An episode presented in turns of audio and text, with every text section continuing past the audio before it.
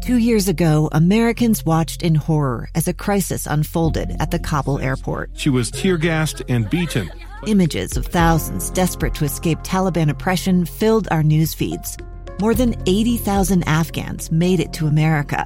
But the story didn't end there. It was very cold. There was no power, no heat. Who would help our newest neighbors?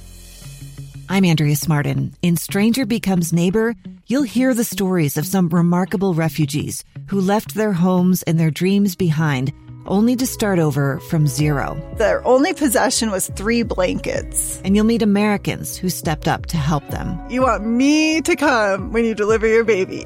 What can one person do in the face of an international disaster decades in the making? That's Stranger Becomes Neighbor.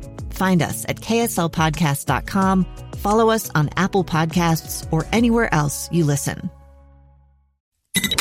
KSL's top stories on the coronavirus. I'm Maria Shilaos with your daily coronavirus update. Utah health officials reporting 2,152 new cases since yesterday. School aged children account for 429 of those.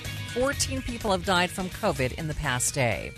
COVID 19 vaccines for children ages 5 to 11 are now approved. ABC News medical contributor Dr. John Brownstein, who is also a pediatrician and epidemiologist, says the data on the vaccine led federal regulators to unanimously approve it. The bar is very high for kids, and the data is incredibly compelling. There is clear evidence that the vaccines are safe and effective. I mean, we saw that they pr- provide incredible efficacy around uh, symptomatic disease 91%. Jenny Johnson with the Utah Department of Health Health tells Utah's Morning News that parents with concerns should talk with their child's doctor. You know, their child's doctor knows them well, they know their medical history, they can help answer their concerns.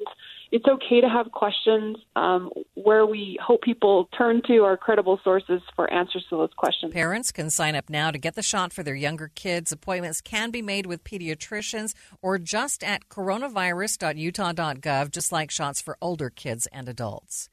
A group of Republican senators say that they are pushing back on the effort by the Biden administration to require COVID vaccines for workers at large companies. The proposed order from the president will be issued through OSHA and the Labor Department. It will require workers to get vaccinated or get tested weekly. Senator Marsha Blackburn of Tennessee says her constituents are not convinced. They do not want a one size fits all mandate that is going to adversely impact 80 million workers. Final details of the plan are expected to be released as early as this week.